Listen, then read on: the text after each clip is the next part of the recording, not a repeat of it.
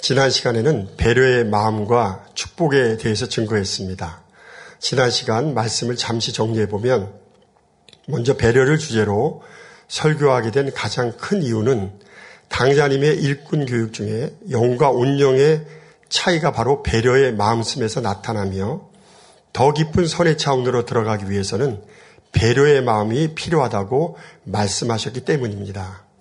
예를 들어 자기 차를 주차하는 경우 다른 차와 상관없이 법에 어긋나지 않게만 주차하면 괜찮다는 차원이 영이라면 내가 좀 수고하더라도 다른 차가 편하도록 신경 쓰는 배려의 마음으로 주차하는 차원이 바로 온영이라고 말씀하셨습니다.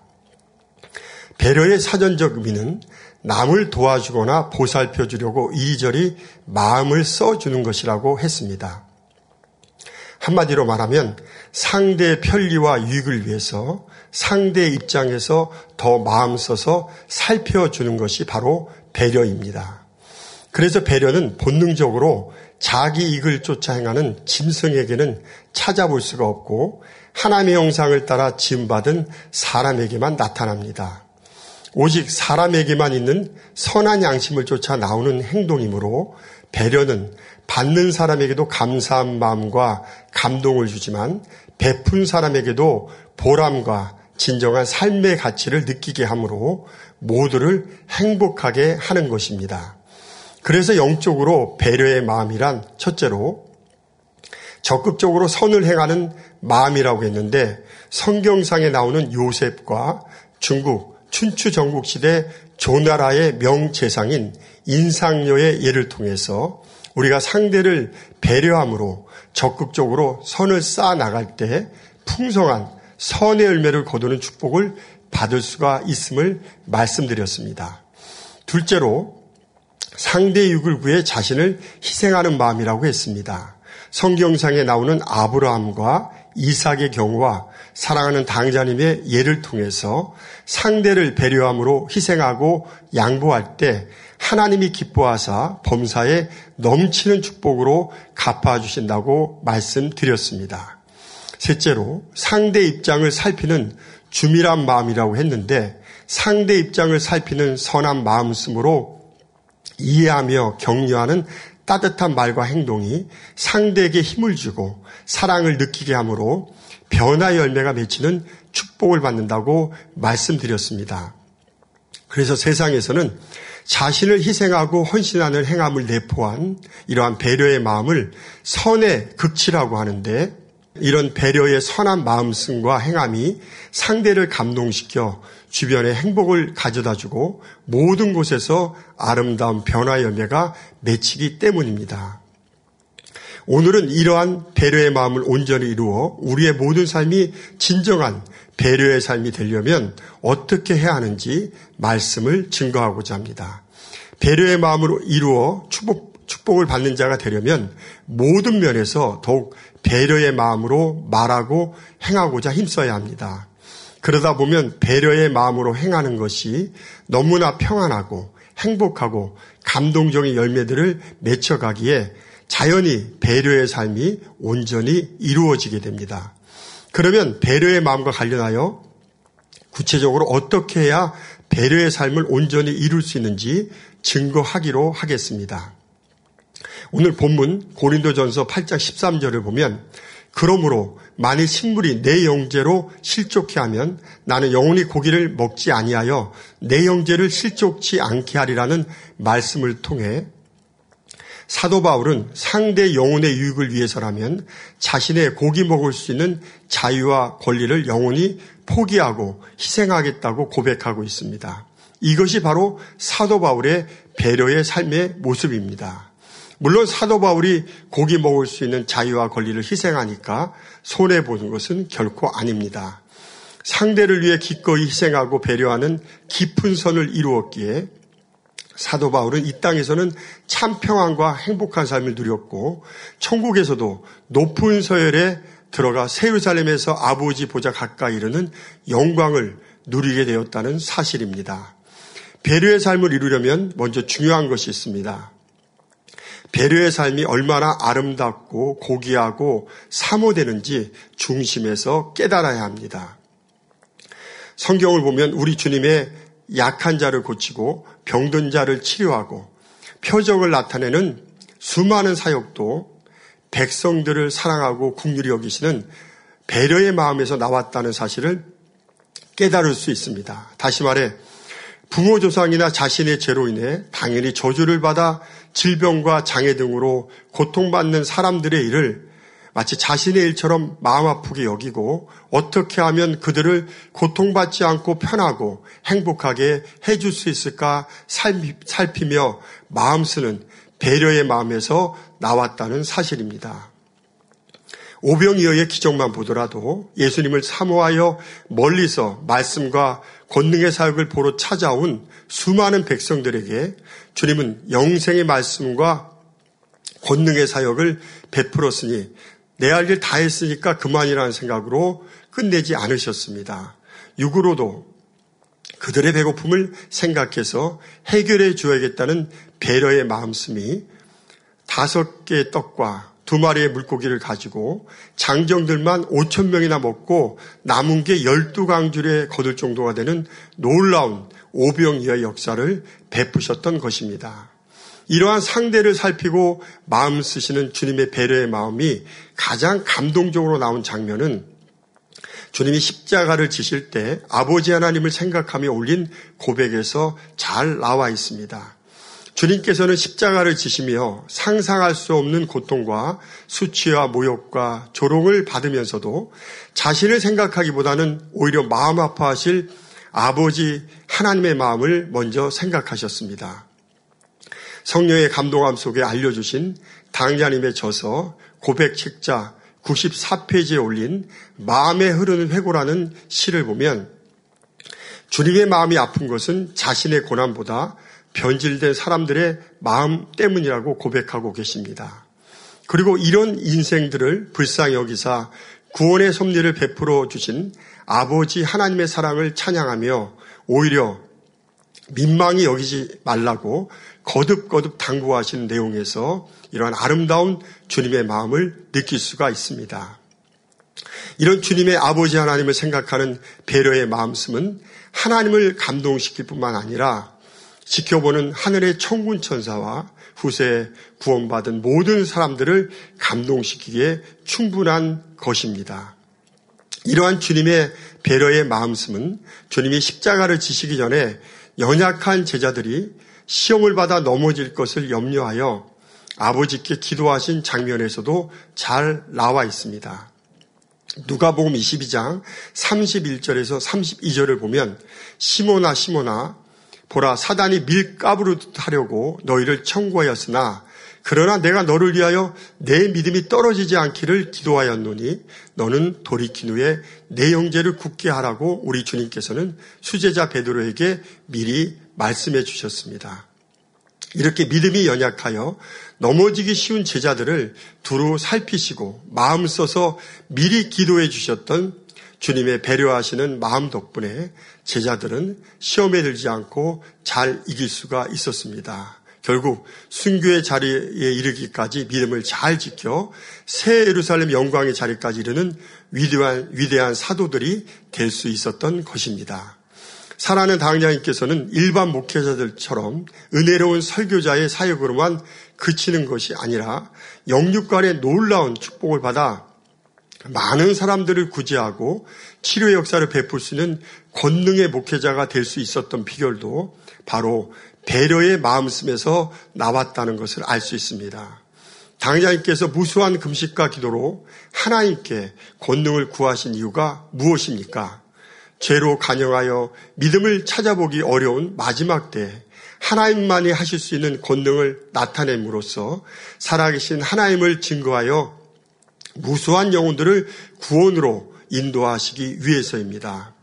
요한복음 4장 48절에 보면 너희는 표적과 기사를 보지 못하면 도무지 믿지 아니하리라 말씀하신 대로 사람들은 하나님의 전지전능하심을 체험하지 못하면 하나님을 도무지 믿지 않기 때문입니다.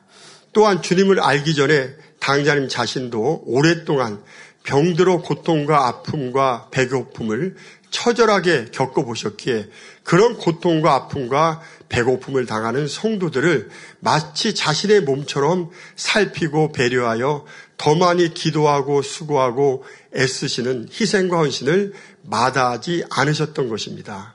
그 결과 아버지 하나님께서는 당자님께 더 큰 권능을 베풀어 주셨고 마음껏 구제할 수 있도록 물질도 넘치게 축복해 주셔서 지금은 수많은 성도들의 엄청난 존경과 사랑과 신뢰를 받는 권능의 목회자가 될 수 있었던 것입니다.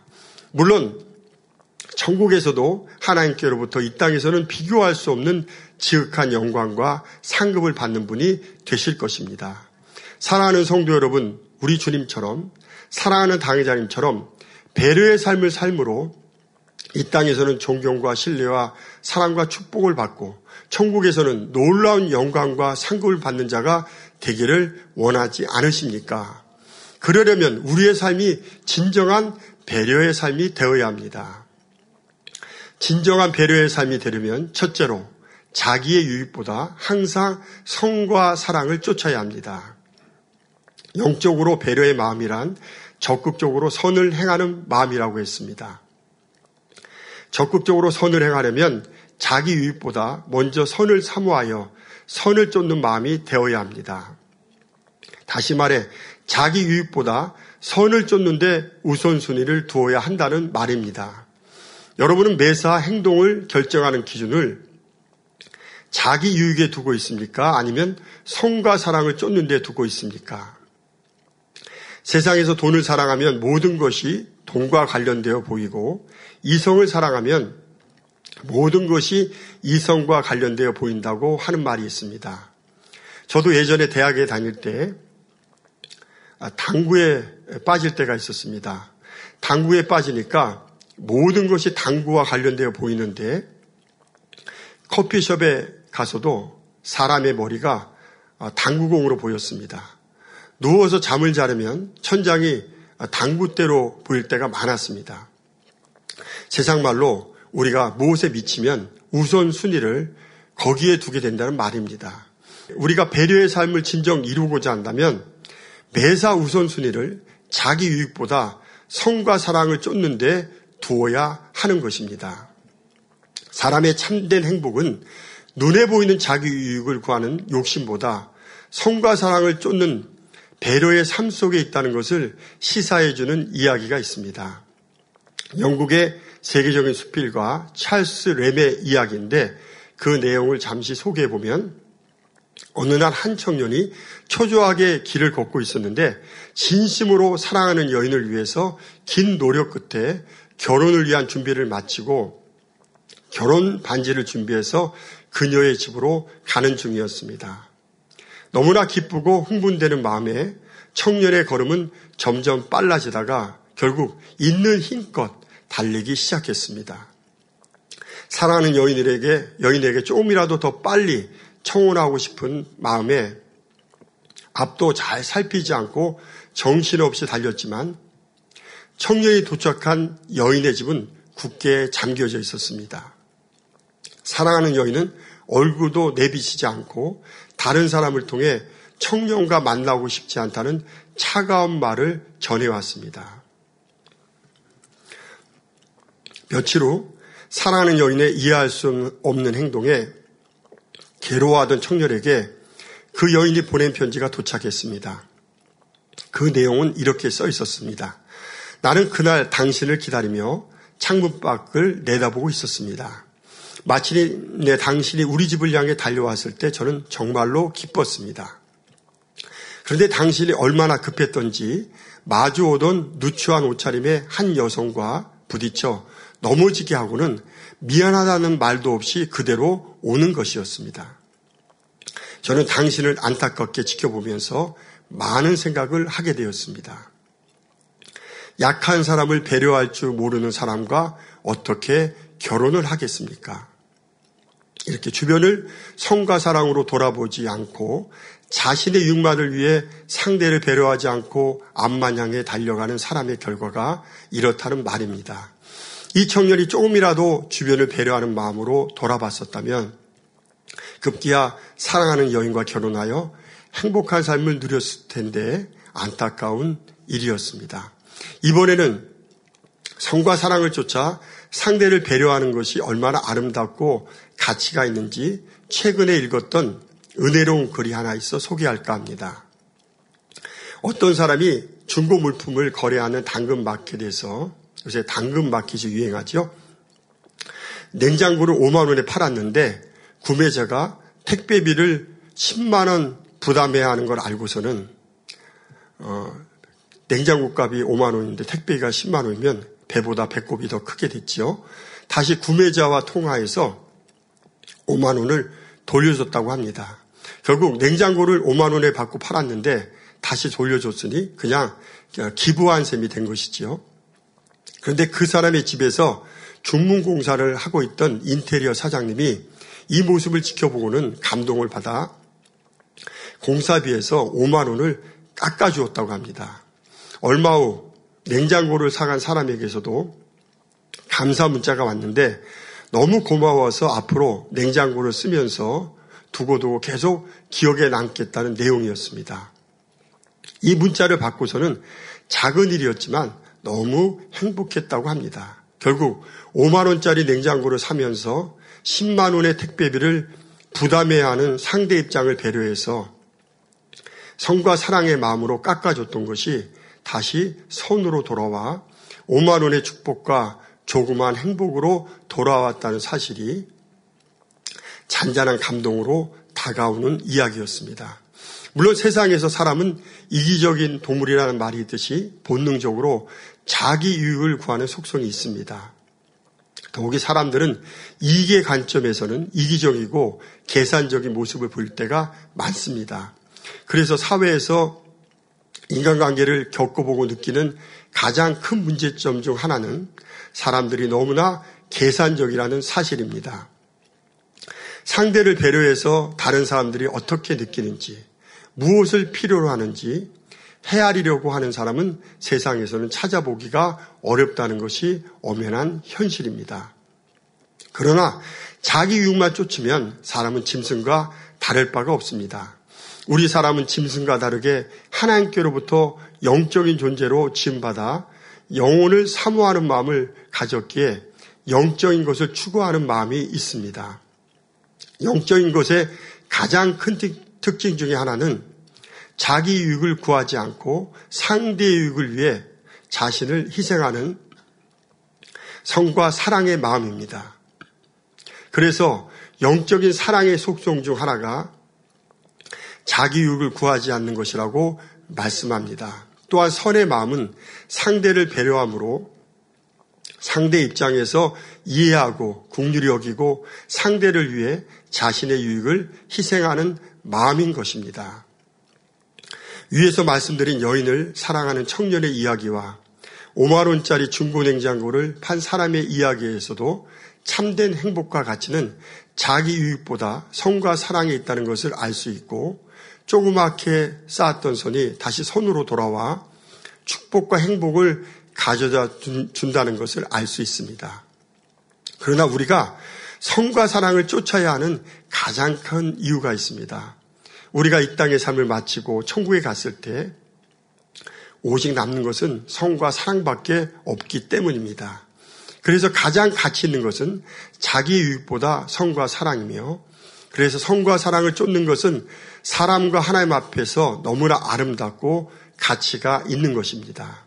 사랑하는 성도 여러분, 모든 일을 행할 때 자기 유익보다는 더 가치 있는 성과 사랑을 쫓는 배려의 삶이 되시기를 바랍니다. 진정한 배려의 삶이 되려면 둘째로 희생을 기꺼이 기쁘게 할 수 있어야 합니다.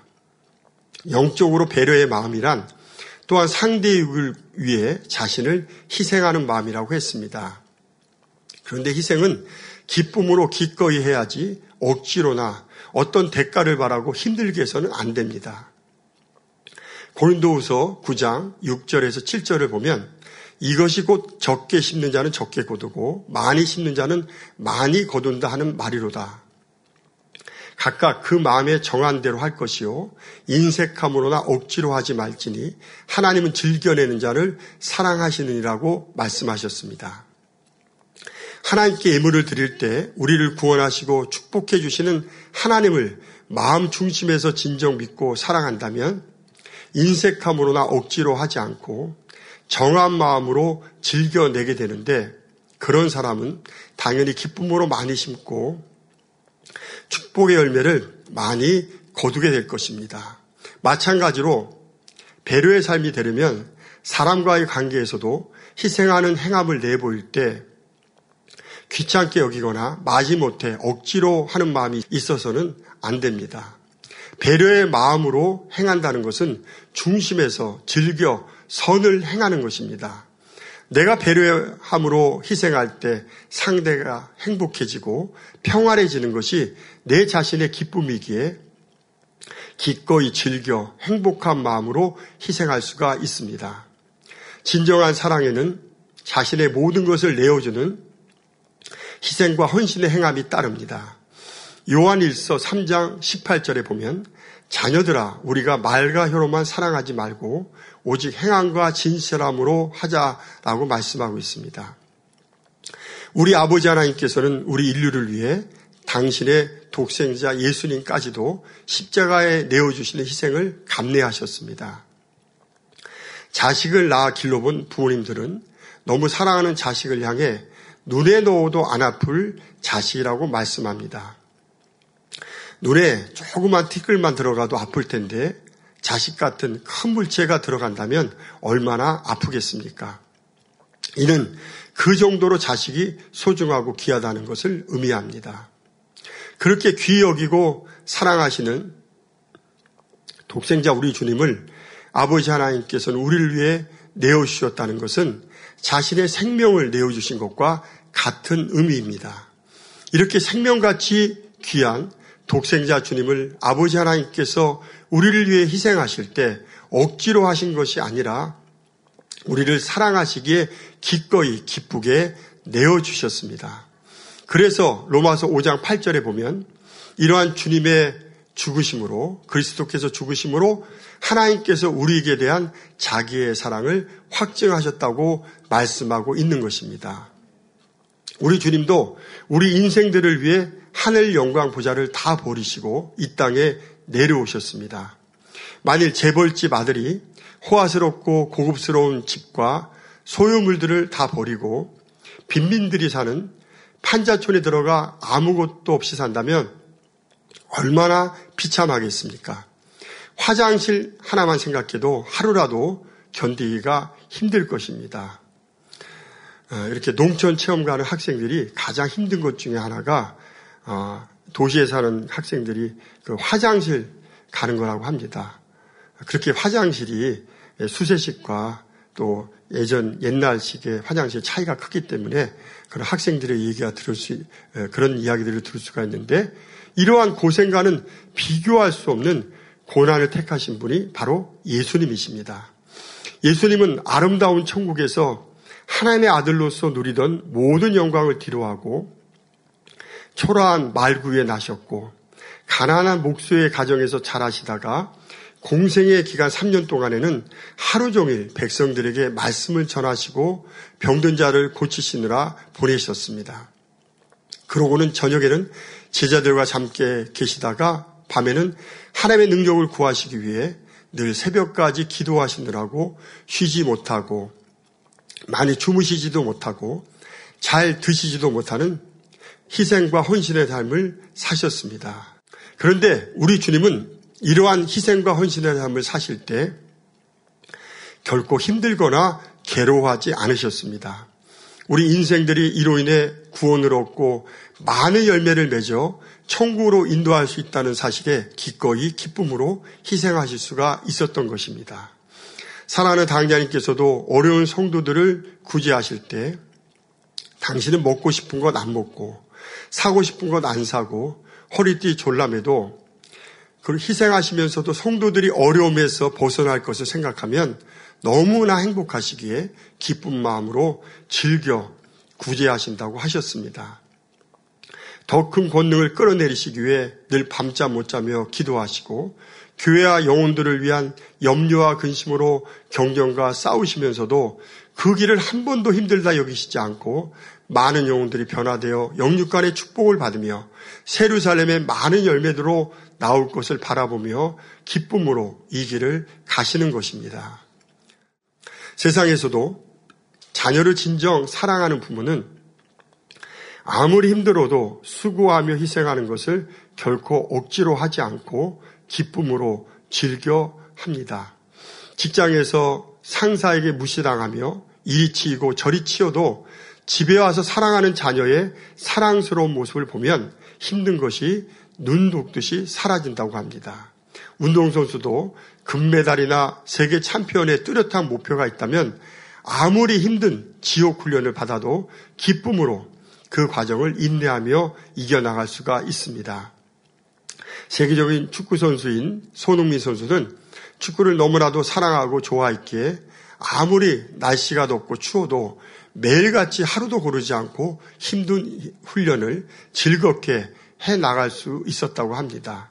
이렇게 상대를 진정 사랑하는 마음으로 배려하는 삶을 산다면 따르는 수고와 희생이 힘든 것이 아니라 기쁘고 즐겁게 할 수 있어야 합니다. 또 한 가지 자신을 기쁘게 희생하여 배려하는 모습에는 상대에 대한 존중이 포함되어 있는데 이것은 상대와 진심으로 대화할 때 나타납니다. 대화할 때 상대방을 진정 존중하고 배려하기 위해서는 스스로 자기를 내려놓고 때로는 상대방을 위해 자기를 양보하는 희생도 감수할 수 있는 마음이 전제되어야 합니다. 그런데 대화 시 상대의 말에 집중하지 않고 다른 데를 보거나 건성으로 들으면서 중간에 상대의 말을 끊거나 혹은 상대의 말은 듣지 않고 내가 하고 싶은 말만 하는 모습은 상대를 존중하지 않는 배려심 부족에서 나오는 행동입니다. 그러므로 상대를 배려하여 대화할 때는 상대의 말을 가급, 중간에 가급적 끊지 말아야 하며 진지한 자세로 상대를 응시하며 때로는 맞장구도 치면서 말 한마디도 놓치지 않고 들으려고 집중하는 자세를 보여야 합니다. 그러려면 오직 초점을 상대에게 맞추어 끝까지 경청하는 자세와 상대 입장을 헤아리려는 수고와 인내, 희생이 필요합니다. 혹 상대가 말에 실수가 있어도 바로 지적하여 무한을 주기보다는 그 의도를 이해하고 기다려주고 참아주는 성숙한 자세도 필요합니다. 이것이 진정 배려하는 대화의 자세인 것입니다. 이렇게 상대를 배려해서 대화할 때는 자기를 내려놓고 양보하려고 노력하는 수고와 인내 희생이 필요한데 진정 상대를 배려하고 존중한다면 상대를 위해서 기쁘게 희생해야 된다는 사실을 명심해야 합니다. 우리가 진정 상대를 사랑해서 배려의 삶을 살려면 우리 아버지 하나님처럼 주님처럼 당회장님처럼 또 유괴 부모님처럼 상대를 위해 기꺼이 기쁨으로 즐겁게 희생할 수 있어야 합니다. 진정한 배려의 삶이 되려면 셋째로 상대에게 초점을 맞추어 그 마음을 정확히 알아야 합니다. 영적으로 배려의 마음이란 또한 상대 입장을 주밀하게 살피는 마음이라고 했습니다. 이렇게 상대 입장을 주밀하게 살피는 마음이 되려면 상대에게 초점을 맞추어 그 마음을 정확히 알아야 합니다. 내가 아무리 상대에게 잘해 주려고 해도 상대 입장과 마음을 정확히 모르면 오히려 어려움과 피해를 줄 수도 있다는 사실입니다. 얼마 전 친척 관계에 있는 윗사람이 다소 내성적인 성격의 아랫사람을 생각해서 해준 말이 오히려 상대를 우울하고 힘들게 했다는 말을 들은 적이 있습니다. 윗사람이 오랜만에 아랫사람을 만나보니 얼굴은 예쁘지만 몸에 살이 찌고 옷차림도 대충인 것 같아서 안타까운 마음에 좀 더 신경 쓰라는 뜻으로 권면했다고 합니다. 그런데 그 말이 상처를 줘서 우울증으로 사람도 만나기 싫을 정도로 심각해졌다는 이야기를 나중에 전해드리며 너무 미안했다는 내용이었습니다. 이렇게 상대 입장과 성격과 취향을 배려하지 못하면 좋은 의도로 말하고 행동했는데도 상대에게는 오히려 상처와 아픔을 줄 수가 있습니다. 저는 이 말을 들으며 상대를 위하는 마음이 있을지라도 먼저 상대에게 초점을 맞춰 그 마음을 정확히 알아야 한다는 사실을 더욱 깊이 깨닫게 되었습니다. 상대를 배려하는 삶이 되려면 상대 감정과 기분도 고려해야 합니다. 저는 아들에게도 때로는 지적받고 배울 때가 있습니다. 제 아들이 학생 때인데 아들을 위해 뭔가 권면했을 때 아들이 갑자기 왜 아빠는 말할 때마다 표정을 찡그리느냐고 보기가 안 좋고 기분도 나쁘다고 하는 지적을 받게 되었습니다. 평소 성도에게는 죄종으로서 웃으며 부드럽게 섬기듯이 말하면서 자녀에게는 그렇지 못한 제 모습을 발견하게 되어 이후부터는 어, 노력하니 그런 불만이 점차 사라지는 것을 볼 수 있었습니다.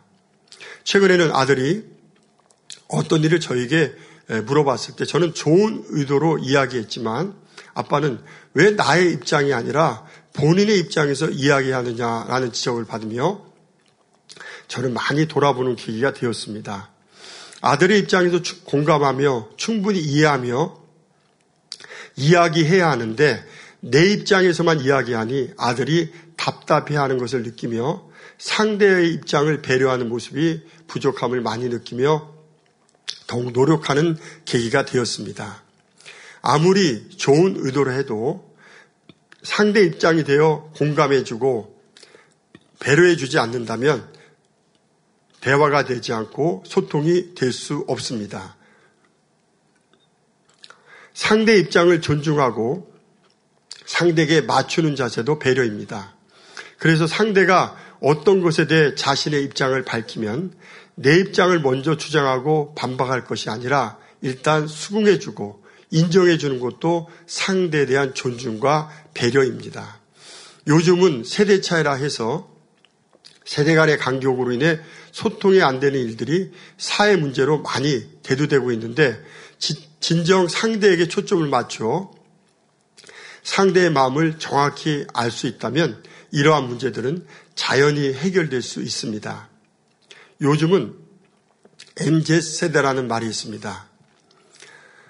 2000년대 전후로 태어난 세대로서 20대 후반부터 40대 초반까지를 일컫는 밀레니얼 세대인 M세대와 2000년대 이후부터 태어나 자란 10대 초반부터 20대 중반까지를 일컫는 Z세대를 합쳐 부르는 말입니다. 이들은 인터넷과 스마트폰이 발달하여 사이버 공간이라는 가상 공간과 카톡이나 문자 소통이 활발한 어, 커뮤니티 시대에 살다 보니 기성세대와는 뚜렷이 차이가 나는 성격과 가치관을 갖고 있습니다. 예를 들어 기성 세대들은 소통의 수단으로 전화를 주로 사용하지만 MZ세대들은 카톡과 문자를 애용합니다. 그 이유가 전화는 바로 답해야 하는 부담을 갖고 있지만 카톡이나 문자는 즉시 답하지 않아도 되고 또 나중에 답해도 되고 심하면 그냥 안 해도 부담이 없게 애용한다고 합니다. 그래서 MZ세대는 모르는 사람들뿐만 아니라 아는 사람에게도 전화가 오면 부담스럽게 전화를 잘 받지 않을 때가 있다고 합니다.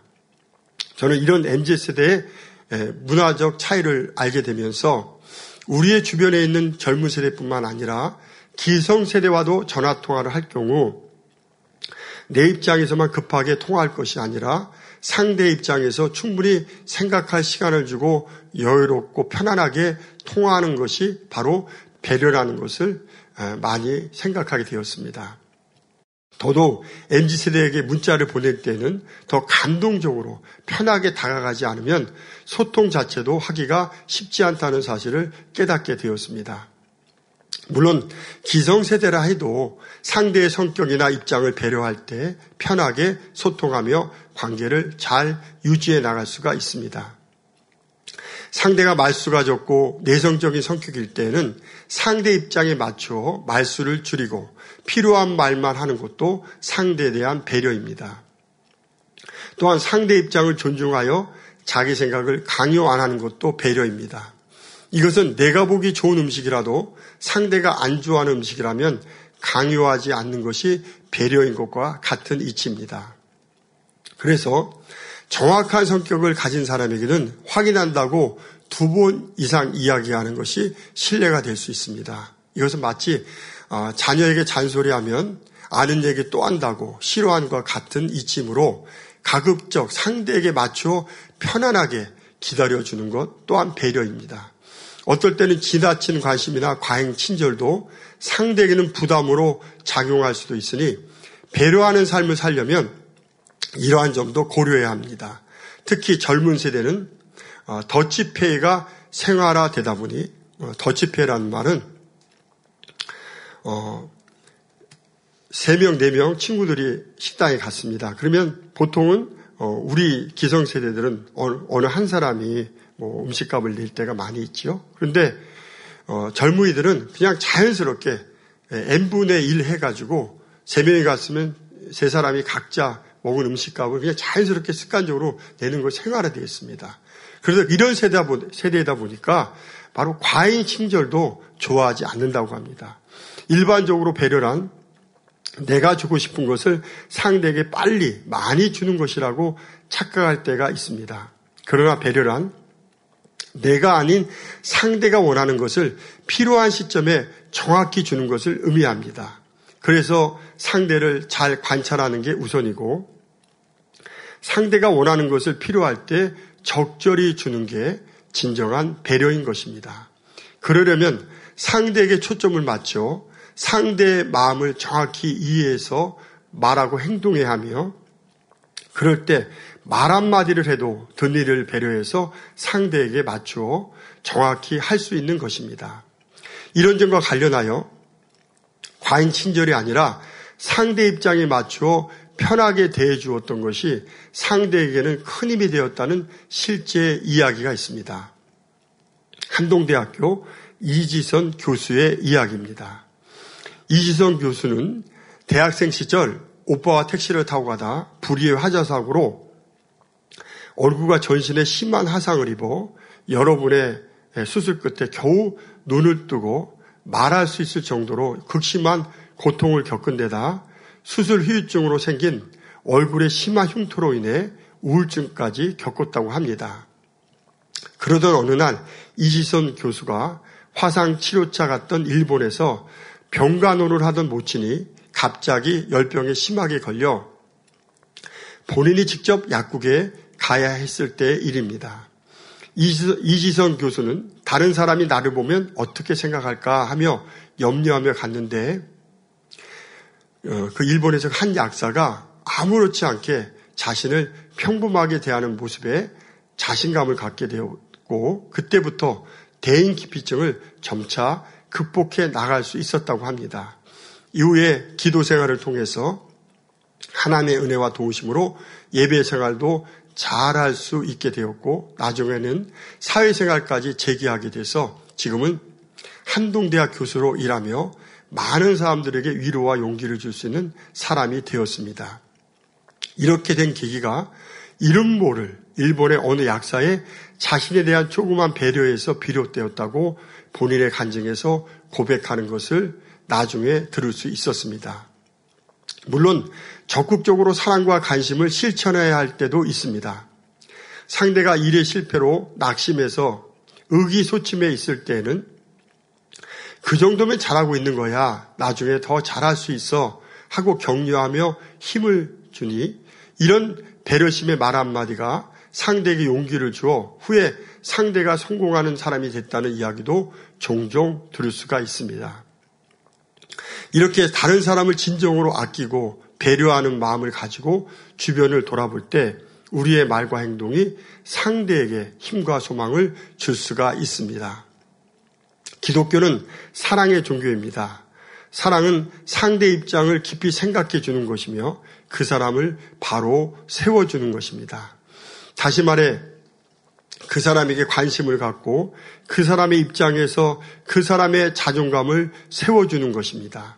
이지, 선 교수의 경우처럼 화상 휴장애로 우울증과 대인기피증을 겪는 사람에게는 지나친 관심과 친절보다는 보통 사람으로 대하며 자신감을 심어주는 것이 또한 배려입니다. 또한 실패로 낙심했는 사람에게는 그 사람의 좋은 점을 칭찬해 주므로 그 사람의 아픔과 상처를 싸매어 주고 용기와 힘을 주는 것이 바로 배려입니다. 이렇게 상대에게 초점을 맞춰 상대의 마음을 정확히 알아야 진정한 배려의 삶이 될 수 있다는 사실을 명심해야 합니다. 결론입니다. 저는 배려의 말씀을 준비하면서 사랑의 원자탄이라 불리는 손양한 목사님의 이야기도 바로 이런 배려의 마음씀에서 나왔다는 것을 깨닫게 되었습니다. 여수 순천 반란 사건 때 자신의 두 아들을 총살시킨 살인자였던 공산주의자인 어느 학생을 그냥 용서만 하는 차원을 넘어서 우리는 참 이런 사람 용서하기 쉽지 않죠. 그런데 이런 사람을 용서만 해도 아마 잘한 것이라고 생각할 것입니다. 그런데 더 깊은 선의 차원으로 그의 인생을 불쌍히 여겨 바로 손 목사님은 양자로까지 삼았다는 것입니다. 그냥 놔두면 그 학생이 사형 집행을 당하거나 혹시 살아도 평생 손가락질을 받으며 괴롭게 살 것을 우리 손양원 목사님은 마음 아파하며 수고스럽더라도 그 학생을 배려하여 자신의 삶을 희생하면서까지 끌어 안으셨던 것입니다. 나중에 손 목사님의 큰 따님 되시는 손동희 권사님의 간증 책자를 읽어보면 그 학생으로 인해 함께 사는 가족들이 아팠던 상처를 이기기까지는 많은 고통을 받았다는 그 내용이 잘 나와 있습니다. 결국 손 목사님이 그 학생을 배려하여 자신의 삶을 희생하면서까지 양자로 삼았던 일은 너무나도 아름답고 숭고해서 후세의 모든 사람들에게 감동을 주는 진정한 배려의 삶의 모습이 되었던 것입니다.